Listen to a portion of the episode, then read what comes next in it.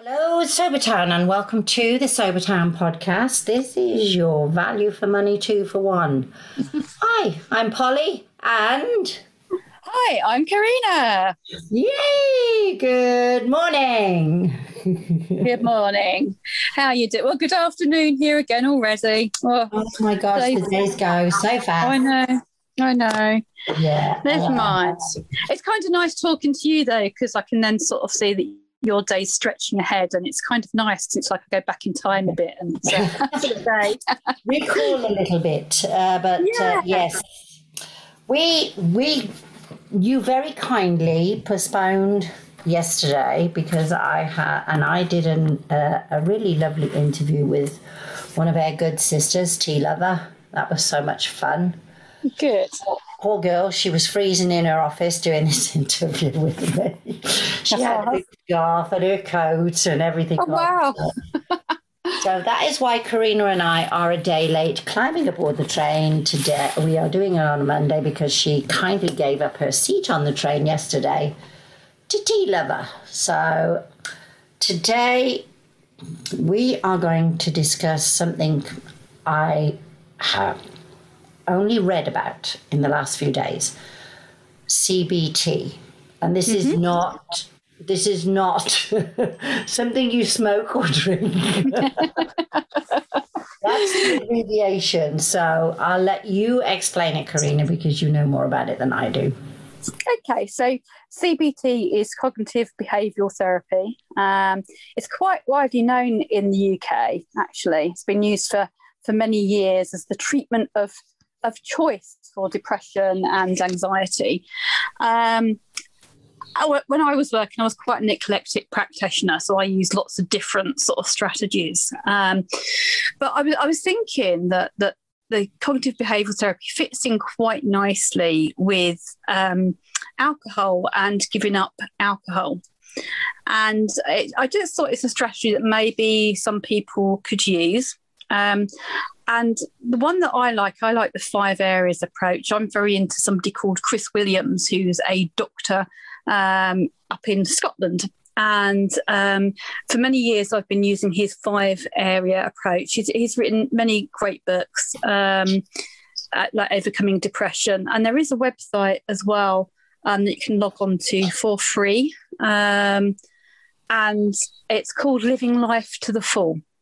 So you can go on there and you can learn a lot more about the five area approach. But I just thought it might be quite good to to use it today to actually sort of talk through um, sort of giving up alcohol with you um, and Yeah. guide you through it. And what the five area approach does, it looks at that if, if something changes within our, within our life, it changes other areas of our life too.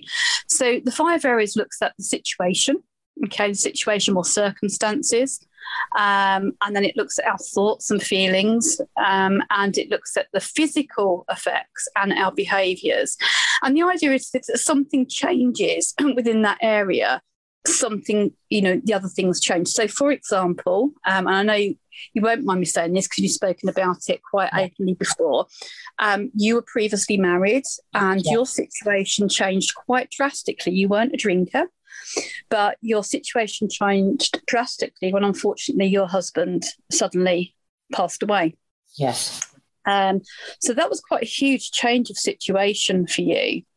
And from that, um, I remember you saying in the past that one of the problems you had physically was that you couldn't sleep. You had real problems sleeping.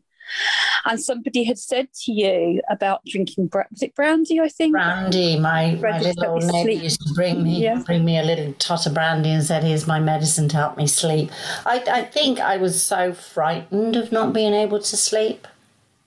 Okay. Can you remember at the time what your what your fear was about not sleeping?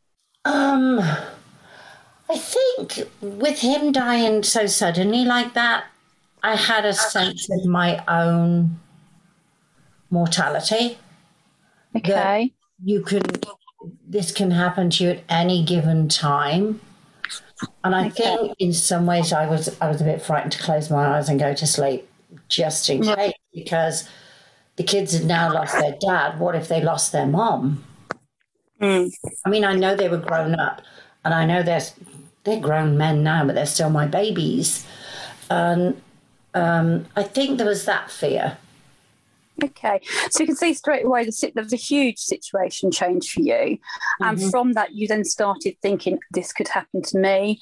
So your thoughts changed. This could happen to me. What about my children? What if this happens and they've got no mum? They've, they've just lost their dad, and you, the feelings from that started to be a fear. You started to get a real fear was your emotional feelings, and the physical feeling or the physical problem was you weren't sleeping. You were having problems mm-hmm. sleeping, and the behaviour change there was that you started to drink brandy. So can you see that just from one one one change, everything else in that area has changed, and that all encompasses us as an individual, doesn't it? Would you say that comes into this habit loop things that we build? Yeah. Like so um, the reward yeah. for me to help me sleep was a glass of brandy. Mm-hmm yeah, and so that's that again. So then we change, and then you have a glass of brandy. That's your behaviour change, and mm-hmm. then your physical change is that you're then sleeping, and then you then see that it would change other loops.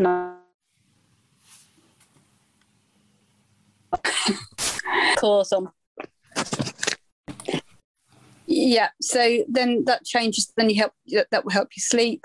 Um, so then you've got a behaviour change. That behaviour then changes that you're then doing that every night in order to sleep, and then that again would probably change your thoughts and your feelings. But yeah, it is that it's like a behaviour loop. Um, many cognitive behavioural therapies are usually the three areas, which is is your thoughts, your feelings, your behaviour. Yeah. Um, which is that that loop that you're talking about. Mm-hmm. So I thought it might be good to, just to sort of try and use this as an example of then when um, you stopped drinking. And what, do you know what it was that changed first of all? Was it your thoughts, your feelings, the situation? I mean, obviously, your behaviour changed because you stopped drinking, but what is it that led up to that change? You mean what led me to the point where I gave up the alcohol? Uh, what were my feelings leading up to that? Mm, how did yeah. I feel once I'd given up the alcohol? Um, leading up to it, what made you think, right, that's it, I've got to stop? Okay, I will. Forgive me if I burst into tears because May for me is one of my hard months. Okay. May is the month that I lost him. So it becomes a tough month for me. And then in 2020 yeah. of last year, I decided that I was not going to go into the next year having drunk to forget that part. If the, oh, start. I'll, I'll rewind that a bit. Last year I sat, and it was the twenty first of May, which is the day before what would have been his birthday. And I'd already reached a point where alcohol was just something I was doing. There was no enjoyment to it. It was like, it was part of just getting through every day. alcohol was that. And I just, I'd reached a point where I really didn't want to be here anymore because, you know, life was absolutely horrible. Um, and on the 21st of May last year, I sat there and I thought, I have to do this. And I have to do this because tomorrow would be, and this was my thoughts at the time, tomorrow would be his birthday. And I cannot do another birthday drunk. A, it's not fair to Dan, who supports me every May through this. He's a wonderful guy. Mm. He totally accepts that before he married me, I had a history. You know, he's he to- This is the kind of guy I've got. He totally accepts um, that the boy's dad, you know, etc. So I mean, there's there's never any jealousy with him or anything, and he helps me through May. And I sat with him and I said, I've got to stop. I cannot do another because his birthday was the 22nd of May and he died on the 29th. So we had exactly one week. Yeah. And I did not want to start another year dependent on alcohol. I thought, that's it. I've given so much to this during my grieving processes. And I put myself through this every year that I did not want to put myself through it because not only that, I thought I deserved something better than that for myself. Um, and I thought, no, that's it. I'm done. I'm finished. I'm not going to do this anymore. I'm going to start the next full year sober. And last year was the first year in 20 years. Wow. That I did that week sober, that whole week sober. I fell off the wagon on the 2nd of June for one night. Yeah. But that was the first year in 20 years that I'd done that week sober. And to me, that was, I suppose, that was me moving into another phase of my life. I don't know. But I just felt I could not do that anymore. I, I just okay. could not. So, so the thing that that started it was that I cannot do this anymore. Is that thought, wasn't it? I can't yeah. do this anymore. I'm not going to do this anymore. So that started the the, the chain reaction, if you think about it. Yeah. Because then what you did, the behaviour change was you stopped drinking. Yes. Um, all right, you had one night of a, a little relapse, didn't you? But you know, you, would stopped you'd stop drinking. Um, so your behaviour had changed. Um, can you remember any change in your feelings or emotions at that time? A feeling of relief, a huge feeling of relief. Um, it was almost like getting out from under this huge rock, this huge boulder on my back, this weight on my shoulders. That when I gave up the alcohol and I took all that thoughts of how, where, when, how much on a daily basis. Once I took that away, there was almost like a lightness. It, it, it, it's hard to explain. It's almost like becoming free. Like, yeah. like you know, just being let loose, being uh, becoming free, and to become free, it's the huge sense of relief is unbelievable. You take the weight off your shoulders. You take. Some people say you get the monkey off your back. Well, I don't know whether I'd call it a monkey on my back. It was like having this huge bag of rocks I was dragging around. Mm. Yeah. You know, and I suddenly dropped the bag of rocks and I could stand up straight for the first time in 20 years and take a deep breath. Yeah. No wonder you felt lighter. Yeah, no wonder you felt lighter. But again, so we can see how the thought was, I can't do this anymore. I'm going to stop drinking. The behaviour is you stop drinking. The emotions is that fear's sort of gone now. You're feeling lighter. You know, you're feeling, um, and your thoughts again have changed as well. You know, you've just described uh-huh. some thoughts that have changed. So again, it is that leap, isn't it? And we've changed yeah. that leap. So I think it's important, you know, for, for people to, to look at what area it is they're going to change. For me, it was my behaviour that alerted me yeah. because I realised one morning at three o'clock in the morning when I had got up again, and usually I would have been having a cup of tea when I was awake, I was drinking a glass of wine and having a cigarette you know, at three o'clock in the morning, having woken up at two, being a bit restless. And that's when some, it was actually my behavior that, that was the thing that alerted me um to and and but similar i'd had a situational change as you know i'd had quite a lot go on yes. situationally quite a lot of changes but it was my behaviors that made me go oh hold on a minute so my behavior was i was drinking at 3 a.m in the morning and my thoughts were this isn't right. And then the feelings came of feeling guilty and then the anxiety. And, and so I had to change. I had to change that, that, behavior. So I think it's kind of looking at targeting what is it that's going to trigger us to stop and how how that all loops together but um, you know if we if we change just one area it changes all the other areas. So if we change an area negatively, like when we're drinking, um, you know, physically, probably we can't sleep. We probably feel quite anxious. We feel quite agitated. Our thoughts can be sort of quite paranoid at times. You know, we mm. can sort of start berating ourselves. We can feel really upset with ourselves. And the situation can actually change as well because, you know, people start to perhaps sort of, there starts to be arguments within your setting and your, and sort of your environment. So we can see just by, by drinking, it can change those other areas.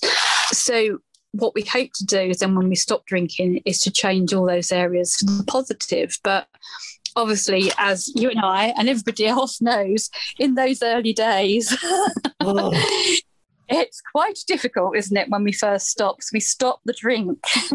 so I'm going to ask you to cast back to sort of perhaps sort of week. I don't know. When was the worst for you when you quit? What was the worst time? Um, would you say? Actually, for some reason, once I made that decision, Mm. And I felt that relief.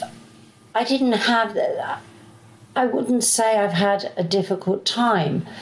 Previous times, because I'd done it twice before, the one yeah, time so that I did that. 10 months, I white knuckled. And I can honestly say I stopped drinking, but I never gave up alcohol in my head.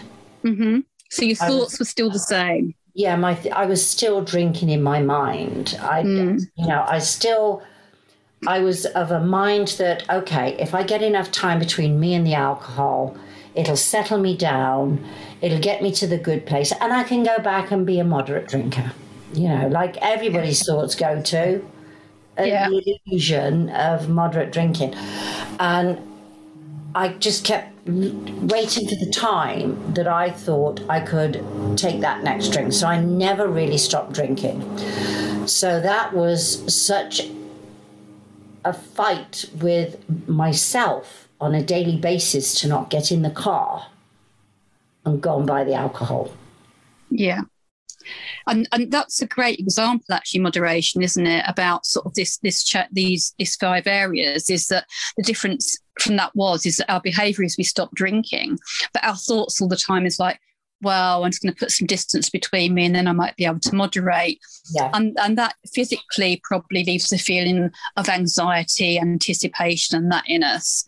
Um, and then the feelings of, you know, of when we don't um, we can't moderate. we realize we can't moderate, that makes us feel sort of guilty. And, and then we start hiding things. It can be the new behaviors as well. And then we have more guilt. And so the difference was then was that the only thing you did change was your behavior the rest of the yeah, stuff I didn't, didn't change my thought process at all. Yeah. I was still a drinker. And I think I needed I needed that experience in order to get to where I am this time around. Because this time around, I got to a point of acceptance, I suppose. Well, not I mm. suppose, I know. I got to a point of acceptance, which was on the 21st of May last year. I accepted that I couldn't drink. I wasn't going to drink. I was not going to go into another year because always for me, the year started the 22nd of May. And I I'd made that decision. I was not going to go into another year drinking. Um, A, I'm not getting any younger. B, I was just sick to death of arguing with myself because that was who I argued with mostly. Yeah. Me. We do, don't we? Yeah. Yeah. I would stand in front of the mirror and I would argue with me. Um, this time I didn't argue with me. I just looked at myself and I said, "You're going to do it. You're not mm-hmm. going. You're, you're going to stop drinking, and that's it. Full stop. No drinking." I know I had one one night where I drank, and for me, I drank moderately. I couldn't believe it. You know, it was just a couple of drinks, and I thought, no, I don't want this.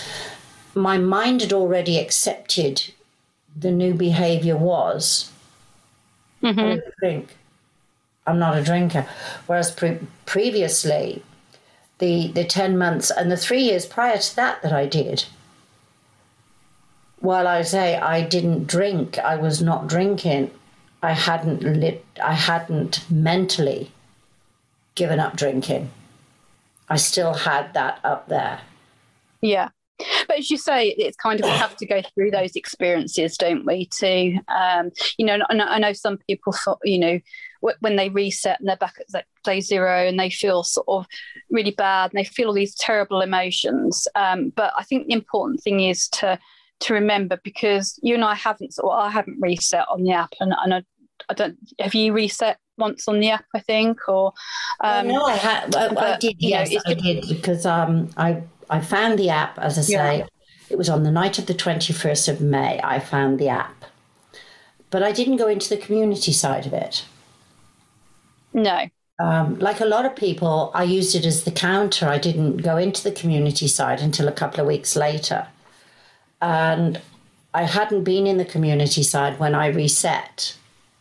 So I reset on the th- on the morning of uh, the third of June. Mm.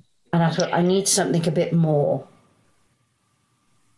And yeah. that's when I started in the community side of it. Yeah. yeah. And, and I think that's the important thing is is to for people to know that that we have reset and I have reset many, many times over the last 20 years. I just I mean, I've been, it. I've, yeah, I've only been in the app for coming up on a year, but if you ask me how many times in my lifetime as a drinker, the 20, you know, yeah. 20 year span as a drinker that I reset, uh, probably 365 days a year some years. Yeah, yeah. Every morning and say, that's it, I'm done, I'm finished, yeah. I'm, that's it, no more. Yeah. Until later in the day. Never again. Yeah. And then you can go yeah. a week. Go so, uh, I, go ahead, sorry. So I think it's important for people to to know that that it isn't. And and and the thing so again we can use the five area approach from what you've just described because the situation changed. So before you your behavior changed you'd stop drinking and you were using the app just as a counter. And then last year your situation changed as well because you actually started getting yourself involved in the community on yes. the app Yes. So you weren't just doing a community. So your behaviours changed, but so also has your situation.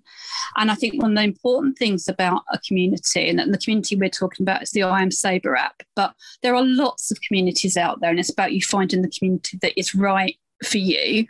Um, but we talk a lot about connection being key. And, you know, we still go through those horrible emotions and physical feelings. Like a lot of people have anxiety, a lot of people have sleep issues. Um, you know, people will have fear. And there's that fear that we've talked about before of never drinking again.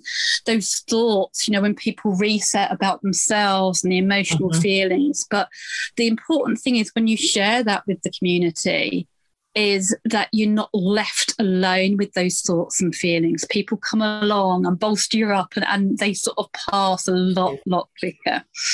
Um, so so I think that that's something that's really really helpful um, to do. And that's why we talk a lot about connection isn't it? And yeah um, connection um, is the opposite to addiction. And i always say that connection because we're so isolated in our drinking. We really are totally isolated in it um, and that's of our own making. Yeah. We, we put ourselves there. Um, and that's that's nothing to say that it's a bad you're bad because you've done it. It's just that those feelings you talk about. I mean, the times you look in the mirror in the morning and think, "Oh my God, what did I say? What did I do? Why did mm. I argue?"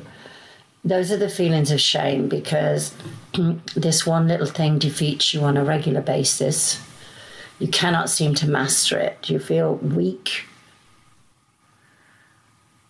mentally that you cannot grasp this when you've probably learned a task that was really, really difficult. And you, you took pride in learning that task. And this is one thing that you can't seem to grasp. And so you do, you stand there and you hate yourself. And I really did hate myself. And I'd reached a point where I really didn't want to go on because I was in such a black, dark place. And I. I just. I wanted it over. I thought, I don't want this. I mm. really don't want this. I. I just wanted it to end. And then, for some reason, don't ask me why, on that night, I'd been for a walk that day, actually, because I still did, even though I was drinking, I still did my morning walks. And that morning I went for a walk, and I can tell you exactly the spot where it hit me that I, and I'd reached the if this is what life is like, I really don't want to be here anymore. Um, if this is what my senior years are going to be like, I don't want it. My kids are grown up. Everybody in the family is happy. I'm lucky that I didn't drink till later in life, obviously, and that the children grew up f- fairly balanced in a crazy house. We lived in a, a happy, crazy house, and the kids grew up, you know, two parents always there, etc. Um, and I thought, okay, if I go now, every, you know, everybody will get on with their lives because that's the way life is. You know, it, it and I learned this on the day that um, my first husband passed away is that uh, he passed away on a Tuesday. And then the next thing I know, it's Wednesday morning. And I think, I'm in another day. I've gone through that part and I've come into another day and the world hasn't ended. And that was a thought that kept going through my head that if I go, excuse me. Okay.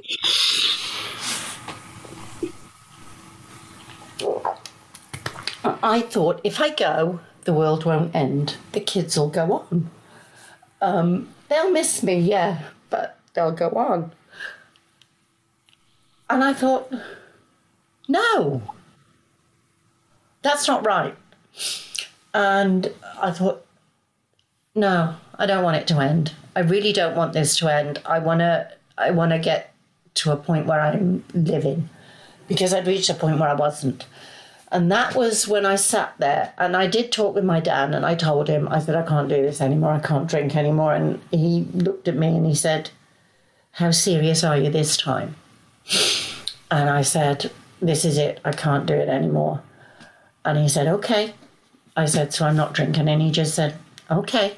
And that's all he said. He'd heard me say it many times, but on the 21st of May last year, I reached that point where I accepted that if I wanted to live, I had to change how I thought. And I think that was probably um, my lowest point. And the point where I accepted if I wanted to be there for my family, if I wanted to see a good life, if I wanted to be happy, I had to let this go. And um, I got up on the 22nd of May and I was on day, you know, I didn't drink on the 21st of May, I will say that. So de- the 21st of May was my first day zero in the app. Yeah. And I think, you know, what's, you know, when we, we look at that and what you've just just said, and, and thank you for for sharing that, because see that's quite painful, very painful for you to, to recall. But you'd actually gone from, um, you know, the loss of your husband, not being able to sleep, or having a fear of going to sleep in case you didn't wake up, Yep. um, for, and worried about your children, to then drinking, to then getting to a point some 20 years later of actually you were thinking the total opposite that, well, if I go, the children will be all right and the world will still go on. You know, and the alcohol got you to such a point of despair that and, and depression, I'd say almost, you know, that actually you couldn't see a way out. And, and that happens to so many of us. But thank goodness, thank goodness that you did find a way that you did grab those thoughts back and you just thought, I cannot do this anymore. Mm-hmm. So I think we probably need to have a little break now yes. and let you get your breath some tissues. tissues, yeah, and a cuppa. And then yeah, and then perhaps we can just come back and look at that that model, but now how it is now, this sort yeah, of you know, eleven months yeah. on. Yeah. Mm-hmm. All right yeah. then. I'll see you in a bit. Right, back in a minute. Okay, we are back. I've managed to find some tissues. Kleenex, as we say over here, um, just in case. I'm sorry I blubbered all over the place there, but uh, it's part of the it's part of it, isn't it? You know, and um, I mean, as we say, you know, one thing we have changed when we stop drinking is behaviour, but the uh, the rest of the stuff is work in progress, isn't it? The thoughts, our feelings, the emotional yes. feelings, the physical feelings, and the situation as well are we're working through all of that. I will say I have no fear of going to sleep anymore. Good. I love my I love my bed. Like I had a conversation with T Lover yesterday and she said the one thing she loves is her bed and I have to admit I've fallen in love with my bed. Don't ask me why. I love my bed. I, I, think that's another behaviour, isn't it, that changes? Is uh, um, you know stop drinking, but other behavior. There's quite a lot of behaviours that change. I, I feel is that we get to bed earlier, we probably get up a bit earlier. Um, you, you, know, we feel we sleep a bit better. Um, we take up lots more hobbies. We go out for walks. You know, there's lots of different positive behaviours. I think that, we actually sleep whereby we do that. Yeah, you actually sleep, which is what your body needs. And we're trying to heal, well, I'm trying to heal 20 years of abuse. Yeah. My body. So it's yeah. me more than five minutes to put that right. it certainly is. It certainly is. And, um, you know, and that's what it is about I mean, it's actually they say, don't know, when when you stop drinking, that's when the work actually begins. And for for some of us, like me, that's when you find out just how mad you really are underneath. Because let's be mm-hmm. honest, it's one of the reasons we drank was to cover all of that stuff and block all of that that out, really. And you just said you you'd found some stuff on CBT that you mentioned about about thoughts. What you just read out to me. Yeah, um, because I know nothing about CBT, and we were going to talk about it. I thought I better get some. Uh, do a little bit of diving down into it. And one of the things it said that resonated with me, based on a lot of what we talk about with the addict voice, etc. Um, and it said here, it ha- CBT helps you become aware of inaccurate or negative thinking so that you can view challenging situations more clearly and respond to them in a more effective way. Yeah, so a lot of that's to do with our thinking. So um, so it might be sort of to do with avoidance. So let, let's, for example, use the example of in our drinking days, we're going out to a party. We're feeling physically a little bit anxious about that. We're also perhaps feeling a little bit fearful. We might be thinking, oh, how am I going to fit in? How am I going to talk to people? I know, let's have a drink because then that will give me more confidence to go and do all these things. Sound familiar? yeah. yeah. So, you know, you can see sort of, so, and that all started from a thought. So all of that changed from a thought around the situation of going to a party. Um, other other thoughts could be things um, like like for me, for example, completely off the scale. I'm terrified of flying. I will fly when it's not COVID lockdown. I will fly yeah. to get places because I love to travel. But I'm terrified of flying. And all those thoughts are what if it falls out of the sky?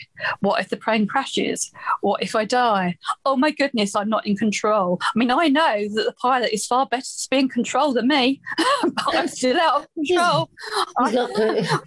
I'm in that metal Smartie tube flying through the sky. yeah, that's it. So, you know, and because of that, because of those thoughts, my anxiety levels go up. I start, to, you know, and that one of the that's the type of thought that's called catastrophizing. It's when we start to catastrophize and we expect the worst. And what we do in CBT is we start to look at the reality. So we can, you can grade how it makes you feel physically, and you can grade the reality of your thoughts. And because the reality is, all that's actually happening in that situation is I'm getting on a plane I'm getting on an aeroplane, as millions of people do every single day, and I'm going up in the sky and I'm flying somewhere. That's what's happening. But in my mind, all these terrible catastrophizing things are happening, even though I know it's the safest way to travel. And that's a lot of energy going into that because you get on the plane. If the plane crashes, you can't stop it. No. So you're creating all these things within your mind, but you still won't have control. The guy no. flying the plane is the one with the control. Yeah. You. Um, yeah. You, you, you're putting yourself. It's like with my fear of God, not being able to sleep. Same thing. You know, um, I created all these things in my mind, whereas if I'd have just laid down and gone to sleep in the first place, I probably wouldn't have got to where I was 10 minutes ago blubbering yeah. all over the place. yeah. But it's, it's and, and it's um, you know you know with me because I told you before that at night it's my worst thing. My my mind is all over the place, but it's my thoughts. It's my thoughts keeping me awake. You know, and it's about actually doing something with that. You know, and um, I, I, I mean, as you know, I had a, a bit of um, a phone silence recently, and um, I, I was like, what if something happens? Um, but also there's that even when I have, you know, got my phone on, if I might text Jack and go, you okay? And he doesn't text me back for an hour and he's probably just getting on with life and enjoying some after time and some off time. But to me, he's probably dead in a ditch. I hear an ambulance siren going, oh my God, what's happened to somebody? You know? Yeah. and it's all this catastrophizing mind, um, you know, jumping ahead, expecting the worst. A bit like when we go out drinking is like, how can I never drink again? that's going to be awful. You know, no, it's not. It's actually great, but we're jumping ahead. Um, the other thoughts we have a negative bias about ourselves. We think negative things about ourselves, which we see time after time. We see when people reset, we see it with people just going through the sobriety journey of all the negative stuff they put on themselves. Um, and we also have, you know, the other types of thinking style, which is like, I should, or I ought. This is what I should be doing. Um, so it's about again like trying to look at that and changing that about no, this is what I want to do to help with what should be happening. A bit like you know the Glennon Doyle Untamed. you oh know, it's what gosh, we should yeah. be doing. it's what you know. It's it's who makes the rules about what we should be doing or what we could be doing. You know, um, we need to take that control back. I think the one thing and I did a, I actually went looking into uh, negative thoughts that we tell ourselves. And it turns out that the number one, and you can apply it, I'm not good enough. Yeah. Is the yeah. number one negative thought that most people have. I'm not good enough. And the second is this is pointless yeah. you're trying to do something and it's hard work. This is pointless. But nothing is never pointless. A thought is there for a reason. Yeah, to tell um, us something. Yeah, the thought is there for a reason. Um, and you know, there is a point to everything. And just we've all gone through, and I think no disrespects, fellas, but I think number one, I'm not good enough is a number one for women a lot of the time, and yeah. And, and, I think that's because, yeah, we do have a lot of living up to do, don't we? Um, you know, because of, of the expectation and, and what, what's been sort of con- conditioned within us, really. Um, but it, again, it's that I'm not good enough. It's about, you know, going out for a party, going out somewhere, I'm not going to be good enough. I'm not going to be good enough to hold conversation. People aren't going to like me. People aren't going to want to talk to me. What do I have to offer? Um, I come home from work, you know, oh, I'm not good enough. Um, and it's that turning to drink, and more and more women we see turning to alcohol to try and cope with their negative thoughts and feelings. But we also know that once we, you know, if that was a trigger thought, we our behaviour is we have a drink, and then our thoughts get worse and worse, and then our feelings can turn to anger and anxiety. And as you said before, then the behaviours changed to sort of what starting to send text to people, you know, all different sort of spirals that happen. Um, so that's why I think it's really important when we, you know, stop drinking. We've changed the behaviour, um, but we need to involve more positive behaviours and really look at that thinking, um, emotional, physical, and um, you know, feelings, and change those as well. Because some things can get a bit worse when we first stop drinking. and we see it, you know, we, we know people um, struggle with sleep initially. Um, and we know that people, you know, your diet and your appetite can change as well. Anxiety can get a lot worse. Um, but that's not because you stop drinking, that's because we're dealing with stuff underneath, you know, that was always there. And actually, we know that alcohol itself makes depression and anxiety a lot, lot worse. Yeah. So um, it's about, you know, to, to, be able to continue that behavior of not picking up another drink, we need to look at um, the thoughts, don't we, and, and the feelings and different ways to, to, to tackle those. Positive. Yeah. So uh, physical feelings we can look at. I think we've done some podcasts and that we'll probably do some more on sort of sleep hygiene, anxiety management things, and we can do that. Um, mindfulness and uh... yeah, mindfulness, and that helps with the feelings and emotions as well. The thoughts is about sort of trying to turn those thoughts around and look at what we are achieving. But I think a lot of that comes with just thinking about it now. I think a lot of it comes with confidence, doesn't it? the more confidence we, we build. Um, and with the community, that builds our confidence because we become more confident in in sharing ourselves with people. Yeah. I mean, I know initially when I started on the app, I was Karina Dotty Pot. I was a dotty one. I was always fun. You know, I couldn't show my weakness. So I wasn't allowed to do that. I couldn't do that. Yeah. Um, that was my thinking. Um, so eventually I did. My behavior was always just being positive. And then I had to look at, well, actually, um, I can't keep doing that. People do need to see all sides of me. So I exposed myself and I changed my behavior and started posting some of my thoughts and feelings and emotions when they weren't so positive and and that's okay it helps me it helps the people and you start to grow in confidence in doing that in that connection and getting that support with other people. And also, the other way that confidence has really grown is we've talked before about the changing behaviours, about sort of, you know, getting into our gardening, getting into arts and crafts and hobbies and and doing other things. Um, because I don't know about you, but when I first stopped stopped um, drinking, I was like, what am I going to do with all that time? What am I going to do when I don't drink?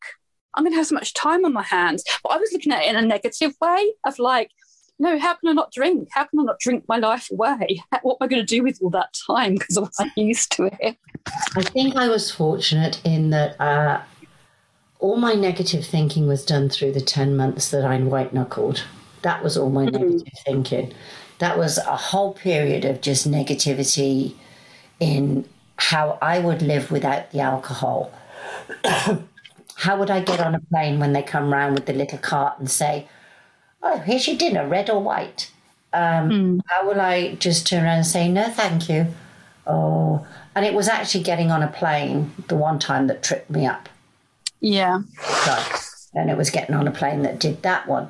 So, I mean, there's all those kind of things, and you think, well, Christmas, you sit around the table, you all sit and you have this lovely meal and you're all chatting and laughing and having fun. And you're having a glass of wine and this, that, and the other. Well, how will we have? And I went through 10 months of all that, the negativity mm. of giving up drinking, which is why I think it helped. I think that was my best lesson, was that 10 months, because I, I think it helped me get to the positives of giving up drinking this time. And I don't see any negatives in what I'm doing at all. No. Everything is a positive now. Um, um, I, it's like I had to get it out of my system, and I think those 10 months got it out of my system. Yeah. And I think also um, my positive in all of this now is what we are doing here and then when we do see someone struggling, when we reach out, because we can talk from a voice of experience and help them turn their negatives into the positive, like you say. You give positive affirmations. Yeah, there are negatives in an everyday life. You know, every day can't be sunshine and roses because that's not realistic. No, but I think that's another positive, isn't it? That what we've learned is that actually it's okay to have any feeling or emotion. It's okay. How many times have we said to the ladies and other mm. people on the app, it's okay to cry? It's cathartic. Get it out. You just did it. Yeah. It's, and it's okay, you know, it's okay to cry. It's good to cry. Um, it's okay for guys to cry as well, guys. It know. is. It is. Um, guys do this stiff upper lip and gotta hold it in and gotta be a man. Mm, no. No, you haven't. If you've got a knot of emotion inside you that needs to come out, with my way of getting out a knot of emotion, which is you get like this little knot in your chest and your throat starts closing mm. up because the emotion is just so much. I just cry. That's how I get rid of it. And it can be happy, it doesn't necessarily have to be a sad emotion. No. And you know what? To me, there is nothing more attractive than a man crying. Because to mm-hmm. me, I, I, I, actually find that really, you know, that that really pulls at my heartstrings because I'm like, yes, because actually, be man enough to cry is my saying. Because you know, it, it's okay to cry and it's good to cry. Um, mm-hmm.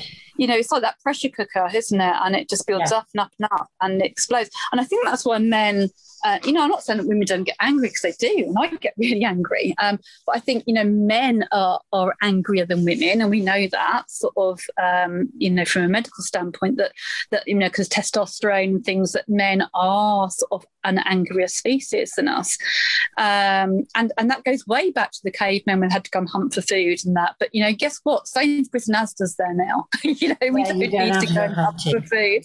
You can push your so, cart um, around like the rest of us and get your yeah yeah. get your little bits. Yeah, so. I so think, I think you know it's okay. It's okay. Let's let's start releasing those things. Let's cry, and I think that's one of the positives. Is like that my the way my thinking has changed big time yeah. within this scenario. Mm-hmm. Is that it's okay to be fearful. It's okay to be sad. It's okay to cry. It's okay to be angry. All these negative, so so-called negative emotions that we have spent decades and decades trying to cover up. Um, you know, what what have we done that for? Because these are normal, human, basic emotions, and those emotions are telling us something and we have to deal with them and do something in, with them. Um, in Annie Grace's book, when you drink, you suppress your instinct that something's not right, mm. or something's not good. Alcohol suppresses all that. So you actually suppress your natural instincts with alcohol so that now we're learning to okay, I feel angry. Why am I feeling angry? What is going on? Why am I mm. feeling like that? Um, I feel, mm, why am I feeling, mm, what happened? What went on? We tend to question, once we've not got the alcohol in us to suppress it all, I think we tend to question the feeling a lot more because we have to deal with the feeling. Mm. We don't, we're not suppressing it with alcohol anymore, and we have to deal with that feeling.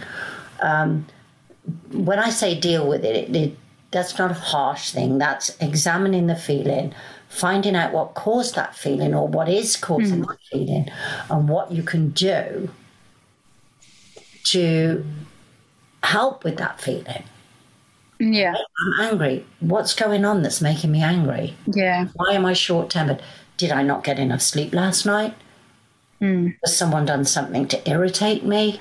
You know, I think this yeah. is something and it kind of, there we go about um,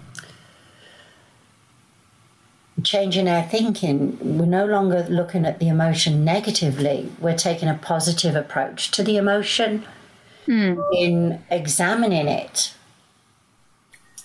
Yeah definitely. And and i think you know one one of the trigger biggest trigger things you know there, there's usually a situation that responds you know something might change and it might make us want to drink but it's usually because of how it's made us feel. It may have made us feel angry. It may have made us feel sad.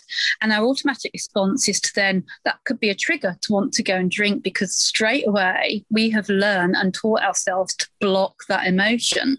Yeah. we've learned that it's not okay to feel that. We don't want to feel that. So we've we've literally um, poured alcohol on it to try and dampen it all down. And um, and that's why it's really important that when we have these situations or these emotions and feelings coming up now, that we need to do something about them. Either if we can do it on our own, or to reach out to communities, or some people go to therapists, you know, some people meditate. Um, whatever's good for you, really, whatever's good for you, it's about finding your way to deal with those emotions, but understanding that every single emotion is okay.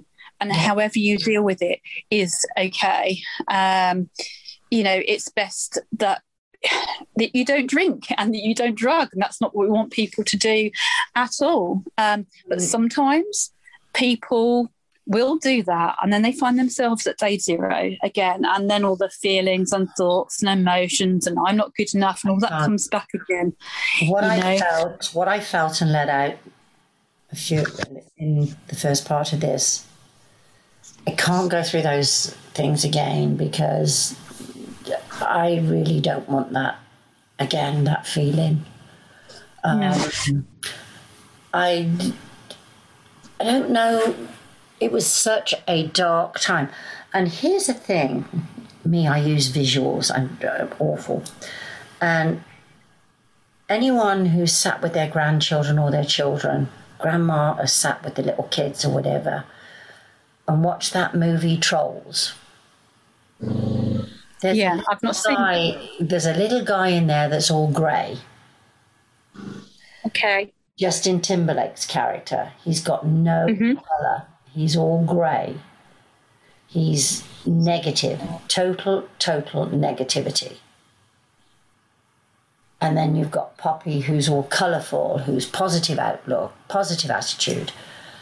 And then eventually he goes from negative to positive, and you watch the color rise in him mm. as his positivity grow, uh, comes back. So I liken that day for me um, in some ways as that little guy in the troll movie. Because yeah. I was just, there was nothing there. It was, mm. there was nothing there. I was just so sad. And that's all I can say. Uh, that's a word I can say. I was just so, so sad. Um, I've been sad before, but that's a different, this was a different kind of sadness. This was a deep, deep down sadness, uh, uh, uh something really deep down. And it was, it, this is hard to explain, really. was, the there, was there a sense of hopelessness Yes, there was. Mm. Because as I say, I didn't want, if this was what it was going to be like, this was hopeless, yes. Because yeah. to get up and do this day after day after day, I'd had enough of it. I yeah. didn't want to do this day after day after day. But by the same token, I wanted that to end, but I didn't want, I suppose deep down, I didn't want me to end. Because obviously I didn't because here I am, happy as Larry, and could not be happier. Yes, life's tough. Yes, some days are under, unbelievably hard. Some nights are hard. But you know what? I'll take those uh, those feelings of tiredness and all that goes with that. I will take those 50 times over compared to what I felt on the 21st of May last year. Yeah. Yeah. So just looking at, at how things are now, 11 months on. Yeah, um, yeah. Okay, yes, 11 months sober. Yay! Yes. Nearly a year. I'm so excited for your year. Yeah, 3rd of June, one year, yes. Yes, amazing. Can't wait. So excited for that. So, um, so just, you were saying like before, it was like each day, it was like day after day, not wanting to get up and, uh, you know, just dreading each day. What is it for you now when you wake up each morning? How how what what your thoughts of of when you wake up first thing? Um, kettle. Let's get a kettle on. I want a cup of tea. And it is it, it it's getting up and being wide awake from the moment you open your eyes. You're wide awake. There's no dragging ass out of bed thinking, oh God, oh God, oh God. You're awake. You're fully alert And to be fully alert for me is wonderful. And I count down the time until I can get out the door to go on my walk because I love that walk. And I've gone out on that walk in negative temperatures with the worst ice and snow on the floor round by the lake. I even went down on my butt, but I laughed. Yeah. Oh, I yeah. laughed. And I wake up and I am there in the day right now. It's it's a right now moment. I don't have to build into the day. I don't have to take an hour, an hour and a half, two hours to start working my way into the day. The moment I open my eyes and I sit on the side of the bed and put my slippers on, because I'm an old lady, I have to wear my slippers. Um, I have my slippers. I always keep my feet warm. oh, Um, definitely. Um, and uh, I'm awake, you know. And what I do now is I go out into the kitchen, and the difference between then and now is the kettle's ready, the teapot's ready. There's a cup waiting for me. There's like this little happy spot in the kitchen that I created last night. Yeah. Sober. Ready. Yeah. I was sober. Um, and the feelings today compared to, and I did this interview yesterday with Tea Lover, and the one thing we said is when we get these feelings, we just want other people to feel them too. Yeah. You know, The real joy. yeah, we want people to experience this because we've been at the lowest we could ever get to. Um, they say everybody's rock bottom is different, and I think that I'd been at rock bottom. I thought I'd been at rock bottom before, Mm.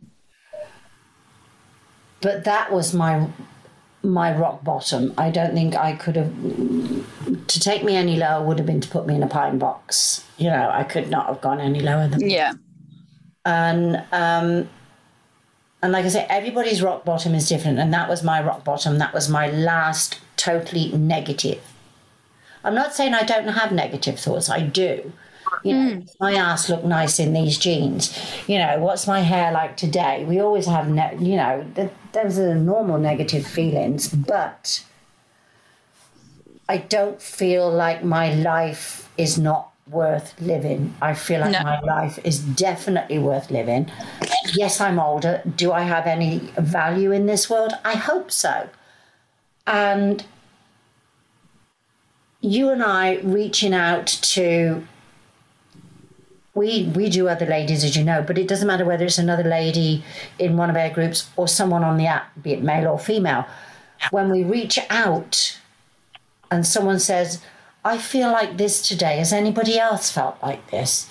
And you can go in and you can respond and say, yes. Um, and you help someone through a negative thought, then they know that it's perfectly normal to feel like that. Yeah. You know, it's not, yes, it's a bit of a negative thought, but it's not negative. It's a mm-hmm. positive because it's moving the thought in the right direction. Yeah. And it's, a, it's about the behaviours. I mean, I used to work with kids in schools, and they a lot of kids had this assumption that it's it's bad to feel angry. And mm. what I used to explain to them is it's not bad to feel angry. It might be bad to, to hit other people. it's bad to behave and to, but it's not bad to actually feel that emotion. It's about what you do with that emotion. Yeah. And you, you know, I, I mean, I'm sort of nine months sober now. The other day, I was driving into town. I was driving into town. I was feeling okay. I was having a good day. I drove past my local pub, which is now open outside. The sun was shining. There was people sitting outside in the pub, and I thought, "Oh, nice glass of wine would be nice now in front of that pub." It is nine months on. I was feeling fine. Nothing had happened. And this thought, this is when my thoughts came in, this thought just bounced into my my head. And I even started thinking, oh, perhaps I am at that point now where I can just start go and have the one. 10 months Luckily- coming up. 10, that's I did. I did 10 months of that thinking. Yeah. Know. And luckily, I had my phone plugged into my audio and I was listening to Lilo and Drifter. so that kept me driving towards town. So stay connected, stay listening, keep tuned in. And if you can't, then reach out. You know, it is yeah. really important because, um, you know, so, a lot of the time, I think the further you go in sobriety, a lot of the time you can deal with those sorts a lot quicker and you can deal with them largely on your own, but you need to use resources as well. And if you can't, you need to reach out and you need to be talking to other people to to get that support really. Um, because you know, the same as it's okay to feel those feelings, it's okay to also think the things you're thinking. But if you can't control it yourself and you can't get keep on that sober track yourself, then then reach out. And and we reach out just not about drinking, do we? We reach out about the stuff that that upsets us, that makes us feel unhappy, which might trigger us to drink. Um, yeah. And uh, you know, it's quite rare actually in sort of our groups now that we that people actually reach out about drinking. It's usually more about life issues, isn't it? And sort of yeah, upset. family issues. Um, mm. And we get some beautiful conversations going about different things because we've got people all over the we've got people all over the world, um, and so many different uh, professional people, ordinary everyday people, deep thinkers, all that are there. And it's just, I think it's just, uh, what was it, uh, Marvin Gaye and Tammi Terrell, The World is Just a Great Big Onion. Um, yeah. I always remember that. And it's a huge melting pot, isn't it? The world is just, I love that song. Great Big um, Onion, yeah. Yeah, the, the Onion song. Yeah. I'm showing yeah. age now, aren't I? no, I love that as well. I and love I've Motown. I am a Motown girl. I love Motown. Yeah, I'm more reggae, and I've actually got tattooed on my foot a Bob Marley is "Don't worry about a thing, because yes, everything's gonna be all right." and it will be. Um, you know, get through one day. Yeah. And if you can take a negative thought you're feeling and turn it into a positive, flip the switch, turn it over. It's yeah. like, oh God, I, you know, I really don't want to do this. But make yourself do it. Because at the end yeah. of the day, a lot of the time it's yeah. that sense of achievement as well, isn't it? So, yeah. Um, yeah, I, I mean, I, I, you know, I have my maintenance list of things that I have to do every day to keep physically and emotionally healthy, and I'd recommend everyone have a maintenance list of what what you need to do each day. Mine's written down on my fridge, um, but um, you know, it, it, it's just important to have that. Mine includes going to bed times, getting up times, phone down times, and you know, even simply having a shower every day just to keep myself motivated and keep myself going. Um, so it's really important to do those things to force yourself. Little tricks I use is, is I say to myself, you know, oh, I can't be bothered. I'm like, well, if Jack, like my son, wanted it, I get up and do it. Or if Arthur, my grandson, wanted it, I get up and do it. So I'm, I use that to make myself get up and do it. And if we can't flick our thoughts around, then we can reach out to other people. And sometimes we just have to sit with them. Sometimes it's just acceptance of like, you know what, I'm just feeling really crap today, but hey, that's okay. Um, I'm going to find and, a nice movie and put my feet up on the sofa. Um, yeah.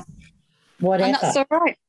It's, and, you know, one of the things I think as well is really important because I know quite a few people journal. I don't particularly journal. Well, I, I do journal, but I, I kind of do diaries, daily diaries on the on the computer. But um, it's really important, I think, is that that very often people berate themselves at the end of the day. I didn't get this done. I didn't get that done. I think the most important thing is to go to bed on.